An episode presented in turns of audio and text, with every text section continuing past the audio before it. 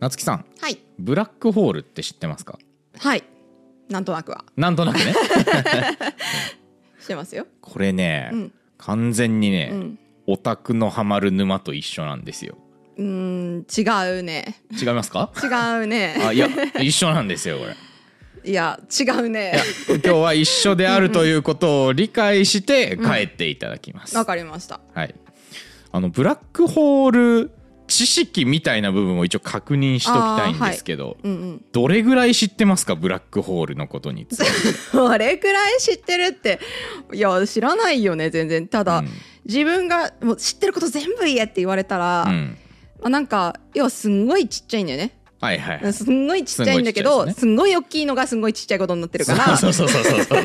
そうそうそうそうがすごいちっちゃくなってるから、う、まあすっごいちっちゃい、まあ、要はなんていうかな、うん、パパチンコ玉に太陽全部詰めたみたいな質量があってうんなんかその分あれなのかな？こう歪みがあるみたいなあそう結構知ってる。そう要はなんかでっかいやつにうん。布広げてボンって置いても、うん。そこにへっこむ布って、うん。まあ大したあれにはならないけど、ここにギュンって落としたらおすごいですね。あうすんごい布の底の方まであ落ちちゃうみたいな。夏木さんじゃあアインシュタインですね。マジっすか？アインシュタインレベルの理解してると言っても過言ではないです。本当？あーまあ過言かもしれないですけど。た舌出して写真撮ろうかな、だけどねあの基礎的な部分からねあの順を追って説明していきたいと思います、はい。そう。多分ね、あの一般的な理解度もうちょっと低いんじゃないかなと思ってて、ブラックホールに関する、うんもう重力が強すぎて光すら出てこられなくなる程度の理解の人が多いと思うんですよ、ね、あーでもその理解だと光が出てこれなくなるの意味わかんなくないいやですか？そうなんですよね、うんそう僕はね結構長い間この理解で止まってました。光って重力に引っ張られんよな、うんそうよね。不思議だなって思ってました。そうですね。だから力学的な重力だとどうしてもそうなっちゃうみたいな感じですよね。そうそうそう。うんうんそう。っていう部分の、うん。まあ、疑問を、あのーすっきり解決できるようなお話をしていきたいなとはい。思います。はい。あとまあもう一個あの知識レベルの確認なんですけど、はい。イベントホライズンっていう単語知ってますか？えー、わかんない。聞いたことないわけじゃない気がするけあどー。何全くわかんないです。そう、うん。めちゃくちゃ名前かっこいいっすよ。そう名前めちゃくちゃかっこいいですよね。中二っぽくって、うん、だからその意味で覚えてただけかもしれない。イベントホライズンみたいな、本題に入っていきたいんですけど、はい。もうさっき言った通りうん、重力が強いだけじゃ光って多分出てこれなくはならないんですよね。ならないですね。だって光って引っ張られないもんね重力に、うんうんうん。うんそう。後であのー詳しく話すんですけれども、はい。あのー太陽のね10倍程度の重さがあればブラックホールは生成できるんですよ。ああそうなんですね。はい。うんそうその程度のでも重力で光を引っ張り切ることできるかって言われたら、まあいくらこう凝凝縮したからといってっていう。そう全然そんな、な感覚はないですよね、うんうんそうですね。光に対しうんて、うんうん。そう。ここがね、あのー一般の人々が大きく勘違いしてるポイント1個あって、うん。そうまあ確かに重力が強いっていう事実は重要ではあるんですけど、うんうん。それが直接の原因で光が引っ張られて出てこれなくなってるっていうわけではないんですよね。違いますよね。うん。そう。これを解決してくれる構造が、うんオタクのハマる沼なんですよ。ああそういうことか。だから私がさっき言った布の例えが沼ってそうそう、沼です。なるほどね。沼かもしれんわそれは、あ理解してもらえそうだぞあちょっとちょっと多分そう。そう。うん。というわけでねあの、うん。ブラックホールのまあ歴史を簡単に見ながら、はい。ブラックホールとはそもそも何なのかっていうところをゆるく学んでいきたいといいですね。思います。ちょっと始める前にですね一個だけ注釈を入れておきたくって、はい。あの僕は相対性理論を多分1割も理解できてないと思うんですけど、はい。今回の動画では一般相対論から明らからしいっていう単語を使う可能性があります。そこはねもうあの、はい。踏み込まずに、はい。そうらしいってことで。相対論の話まで首を突っ込んじゃうとどうあがいても緩くなくなってしまうので。そうですよね、はい。物理の方じゃないですもね。そうんです。あの僕僕情報しか専攻してないので、はい、そういうものなんだなと思って流してください、はいでは、えー歴史の部分からうん。うん話していきたいと思います、はい。えーブラックホールの構想の部分の話なんですけども。構想？あのだから想像上のブラックホールだった時代のお話ですね。えーこれがですねあの18世紀末頃にははい。すでにブラックホールの構想があったようです。うんうんうん。はい。まあ、要は当時あのアインシュタインより前の時代なので当時のニュートン力学だけニューでブラックホールというものをまあ考えることはできるんですね。なるほ。ど。えーまあ、この時代の考え方でキーワードになってくるのは、うん。脱出速度っていう概念です。脱出速度。はい。はい、えーっとまあ多分高校物理で習うと思うんですけど。あー寝てたやつね。あーそうですね。あなたが寝てたやつ私が寝ですてたやつね、はい。うんうんうん。えー脱出速度っていうのは、うんえーまあ、巨大な質量を持つ物体の重力、まあ、要は、うんうん。あの惑星とか、まあ、星とかの重力影響下からうん逃れるのに必要な最低速度、ああなるほどなるほど。だから要はうん地球を脱出するのに必要な速度っうんはい。ていうことですね。うんうん。えちなみに地球表面からの脱出速度は、えー、大体 11km 毎秒。毎秒。はい。うんえー、とこれはですねあの第二宇宙速度っていうふうに呼ばれます。うんえー、とちなみに太陽の表面からの脱出速度はえー 617.5km 毎秒。それが第一？やこれはね第一じゃないんですよ。第一宇宙速度っていうのは高度ゼロの状態でうん。地球での衛星軌道を確保するための速度。うーんと要はだから状態で、うん、地表からこの速度で発射したらうん。地面に落ちないよっていう、ああはいはいはい、ううんん、うんうんこれが、えー、と 7.9km 毎秒かな。うーん。えじゃあまあそういうのを利用してえ打ち上げの衛星とかはああそうですね、うん、あの衛星の速度の計算とかはそういうのを利用してされてると思います。うんはいえーまあ、ちなみに第三宇宙速度っていうのもあって、これはあれですね。地球上からうん太陽の重力圏外へ行くための速度。要は地球上か。ああ地球上から太陽系の外側へ行くためのな速度。るほどっていうのもあります。これは 16.7km 毎秒かな、うーん。まあ、要は太陽表面から行くのよりは随分低いエネルギーで。低いけるなっていうところですね、はい。ここから先がまあ家庭の話にはなるんですけど、はい。太陽と同じ密度うん。で大きさが480倍の天体を仮定します、同じ密度で、うん。はいはい。同じ密度だから大きさも、まあ、重さも480倍ですね、でこの天体では、えーとまあ、計算式はもう省いちゃうんですけれど、えー、とこの天体の表面からの脱出速度はうん。30万 km 毎秒になります。ああやっぱ密度によるんではなくて質量によることなんだね。うん、式はあるんですけど省きます。お願いします。寝ちゃうんで。はい、でこの30万 km 毎秒っていうのが何かっていうと、うん。高速とほぼ等しいっていうことなんですよね。そうなんだ。そうつまり、まあ、これ以上の規模の天体が、まあ、存在した場合うん。この天体からうん。高速を出しても脱出することはできないということにああはいはいはい。なります。そうですね。ってことは、うん。まあ、高速を超えることはまあできないと言われているので、うんうん。何者もこの星から出ることはできませんね。うん。まあ、ただ、うん。この考え方には冒頭で言った通りの違和感がございまして、はい、脱出速度が高速以上になってくるから、うん、まあ物は出られないんですけど、うん。別に光は出れるようなっていう。そうよね。そう。要は光源自体は確かに出ることはできないんですけど、うんうんうん。この光源が放った光は別に出ることができいいからね。るそうなんだよね。うんうん。そうっていう違和感がありますね、うんうん。まあ、ただこれが18世紀末の考え方。うん力学までではそこまでしか説明ができなかった。そういうこと、ん。なので、うん。まああのーそう。だから重力だけの影響なんだって考えてる人たちはうん。みんな18世紀末レベルです、す まあそうなりますね。そういうことになりうんうんます、うん。そう。でここで大事になってくるのがアインシュタインの一般相対論です、うんそうですね。はい、うんうん。えーまあこれは一般相対論によって導き出される現象の一つのお話なんですけれども、はい、はい、空間って歪むらしいんですよ、ああなるほどね。でもアインシュタイン自身も疑ったらしいですよね。ああらしいですね。ね。そう。なんか宇宙が膨張するか縮小するかどっちかしかならないのはおかしいみたいな。ほんまかって。本当かってなったらしいけど。でいっぱいそう一般相対性理論うん。をなんか書き換えたみたいな話しましうん。ありましたよね。そう。でまあその空間の歪みがうん。いまいちピンとは来ないと思うんですよやっぱり。普通に生活してたら。うんそうね。普通に生活してると分かんないですよね。そう、んなんでちょっとあの身近なところからちょっとずつ規模を大きくして話をしていこうかなと思うんですけれども、いいですね。そうですね。これわかるかな夏木さん。はい。三角形の内角の和って何度ですか？バカにしないでくださいよ。180度ですよ。ああよかったよかったよかった。360って言われたらどうしようかと思って。なんでそんなぐるっと回らなきゃいけないんだ。180度ですね。180度です。はい。じゃあ東京と、まあ、例えば札幌と那覇うん。で三角形を作った時うん。3つの頂点の角度の和ってうん。何度になると思いますか？ちょっと大きくなるのか？おうん。お正解です。今ちっちゃくなるか大きくなるかすっごい迷 迷ったそうそう。どっちに曲げればいいんだ。そう、これは9の面上でうん。計算することになってしまうので、180度よりちょっと大きくなるんですね、うん。まあ、これは地球が丸いためです。そうですよね。言ってしまえば我々視点だとうん。平面だと考えているものがうんうん少し少しずつ歪んでてうん。本当は球体になっているから起こる現象うんうんうんですね。ですね。そう。でこれと同じことがうん。宇宙規模でも観測されます。うーん。うん。なるほど。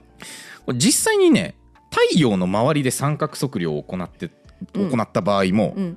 あのー内角の輪は180度よりちょっとだけ大きくなるらしいです。あえー、太陽の周りでどう丸いんだろうな。どう歪んでんだろうな。そうその歪みはね、うん3次元の人間の感覚からするとだいぶ表現しづらいんじゃないかなとう。んでもまあ重力が重力場っていうふうにね言われるくらいだから、まあなんか いろんな歪み方をしているんだろうなって思うけど。まあその綺麗には歪むんでしょうけどねやっぱああそうなのか。綺麗に歪んでいる状態なのか、うん。でじゃあもう測る場所によっては逆に三角形の内角の輪が小さくなるっていう場合があるとかではなく。りあうんどそうそうはならんと思う多分、うんあのいっぱい一般相対論的にはそうはならんのだと思う,、なるほど。うん。そう。で要はその太陽レベルでもこんな現象が確認できるんですよ、うんうんうん。そう。光自身は行き先に対してまっすぐ進んでるつもりだけれども、まあ実はあの外側から見るとゆ少し歪んだ形になるん。光が？えーっとたどる道が、うんうんうんうん、うん。そうあのだからあーそうあの三角形のこのこの点からこの点まで行こうとすると。わかるわかりましたそうそうそうう。ん。うんっていうのが、まあ、太陽レベルでも起こってて、うん。うんまあ、あのどうやら現代の技術レベルだと、うん。地球の重力の影響による空間の微妙な歪みも観測できてるらしいです。観測できるんだ。はい。へえ何でなんまあ、だだろう。ねから地球周りに衛星やらなんやら打ち上げて3点の内角の輪を測ったらずれるみたいなことなんでしょうね。んんんんっていうのができるそうです。あごめんさっきの太陽周りって言ったの？はこの吸収っていうの？は円周っていう意あ周りというあっていうかもっと離れた。あそういう意味でなんか私がもっと離れた2の点。なのかなって思ったから太陽の周り。で そうしたら、ま、丸くないところもあるんじゃないって思ったんだけど。そうそうそうああのそうはめっちゃ離れた3点でうんうんうんうん。測ったらなるほど、うん。まあそれは大きくなるんでしょうね。太陽の重力下でっていうことですね。まあ分かりやすさのためにはい。一番身近な太陽でイメージしてもらいます。はいえーブラックホールの、まあ、原理の話をしようかなと原理。はい。思うんですけれども、えーまあ太陽が寿命を迎えて、うん。まあ、その形状が崩壊して、うんうん。中心の一点にもう全部の物質太陽を構成しているうんうんうん。が集まり始めたとします。はい。で、まあ、要は質量はそのままではい。太陽の大きさがどんどんちっちゃくなって密度がめっちゃでっかくなっていくうんうんうん。っていう過程ですね。はい。えーでまあ同じ重さでもやっぱり密度が上がっていくと、うん。一般相対論から明らかなように、えー空間の歪みはどんどん大きくなっていきます。そうですね。そう。うんうん。はい、でこの歪みが大きくなると何が起こるか、はい。そう。この太陽の近くのある点から、うん。どの方向へまっすぐ進んでも、うん。最終的に太陽の中心にたどり着いちゃうっていう歪み方をするんですよ。うんうんうんでこのそういうエリアの境界のことをうん。イベントホライズンって呼びます。ああなるほど。はい、だからもうそのなんていうの？私の例えが合ってるのか知らんけどそう。布の落としたところそう。それがどそうそうそう。う進んでも結局ストンってなんかそう。あり地獄みたいにそういうこと。落ちるからでその布全体のことをうん。イベントホライズンっていうっていうことですね。要はあのーこの今多分夏木さんがイメージしてくれてるのは、二次元に歪みが発生二次元に対して三次元的な歪みが発生した図をそうあイメージしてイメージしてもらってると思うんですけど、それが三次元空間で起こってるっていうことなんですね。ちょっとイメージがねいきなり崩れるんだけど。そう。だから多分おそらく4次元方向に歪んでるってことなのかな？わかんないよね。多分一般相対論理解してる人はちゃんと説明できると思うんですけどこれ。ろうね。そうなんだろうね。でもねイメージはできてんの。その2次元での3次元のイメージができてるってことは。そう。ねそう,、うん、そうそう。そうだからどこどの方向に行っても中心にスト今ンと落ちてしまう。落ちるのはわかる、うん。うん。っていうのが3次元空間で起こるんですよ、うんうんうんこれ重力じゃないわ。密度がお大きくなってしまうと、うんうん。そういう領域が発生すまあ、るでもそうだよね。3次元でこう落とそうがこう落とそうが結局一緒になるもんね。ななんでもない。私の頭の中のイメージを。頑張ってオッケーオッケーオッケーオッケー出してみたんです。はい、はい。でそのこここの何？線の内側だとうんうん。絶対に吸い込まれちゃうっていうのがうんうん。イベントホライズン、なるほど。うんえーっとまあ、日本語で言うと事象の地平面みたいなこと。事象どの事象だ？あえーっとねことの、うんうん。えーっと章は何？証言の章。こういう事象が起きますっていう時のそうそう。事象だよね。うん。うん。まあ、だから、あのー境界線みたいな意味ですね、うんもうざっくり言うと。うんうんうんでまあそのこの歪みがあるっていうのが、まあ、18世紀末と今の考え方との大きな違いですうんうんうね。ん。はいまあ、あの重力が強いから光も引っ張られるんじゃなくって、うんうん。重力が強すぎて空間の歪みが激しくって、うん。でどの方向に進んでも中心に向かわざるを得ないっていうのが、うんうんうんうん。まあ、現代の考え方ですね。なるほどね。そう。あのーまあだから3次元の中の歪みで考えるからめちゃくちゃむずいんですけど、うんうん。例えばうん。北極に立ってるとするじゃないですか。うんうん。で周り全部平面に見えるじゃないですか。二次元的に生きてたら。でもどっち行っても最終的に南極にたどり着くじゃないですか。うん。そうね。それと同じような感覚だとは思うんですよ。それと同じ感覚なのなんかか二次二次元に対する3次元とうんうん。3次元に対する 4, 4次元でいいのかな？これ本当に。わかんないけど。多分ねそう歪みってそういう認識だと思うんですよ、ね、ああそうなのか。はあそうなのか。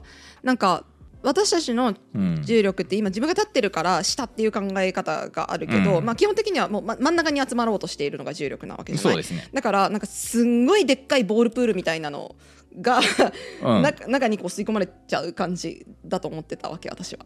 だからどこに進んでも最終的に反対側のボールプールのああ頭になるから結局またち中心核の方に行っちゃうみたいな。そうなのかな？わかんない。私はそうだと思ってた。そうなのかな？ブラックホールはそういうものだと勝手に思ってたけど。そうなのかな？球場の中心に行くっていうか、うん。だ小島君の考え方だとさ裏っ側に行っちゃうっていうのかな？そっちに行っちゃうじゃん。うんうんうんうん。あああそうそう。だから中球の中心の方に向かってこうボールプールが全部吸い込まれてっちゃってる。こういう感じ。う、ん、中心であり端っこであるというか、要はブラックホールの歪みは、あの3次元に対する歪みであって、うんうん。あの僕が今考えてたのは、うん。地球平面を2次元だと仮定した場合の歪みあねあーでも確かにそうするとそういうことになるかもしれないなそうそうそうそううんそうあのそうね。あの地球円盤説に立ち戻って考えてみあてください。わかりました。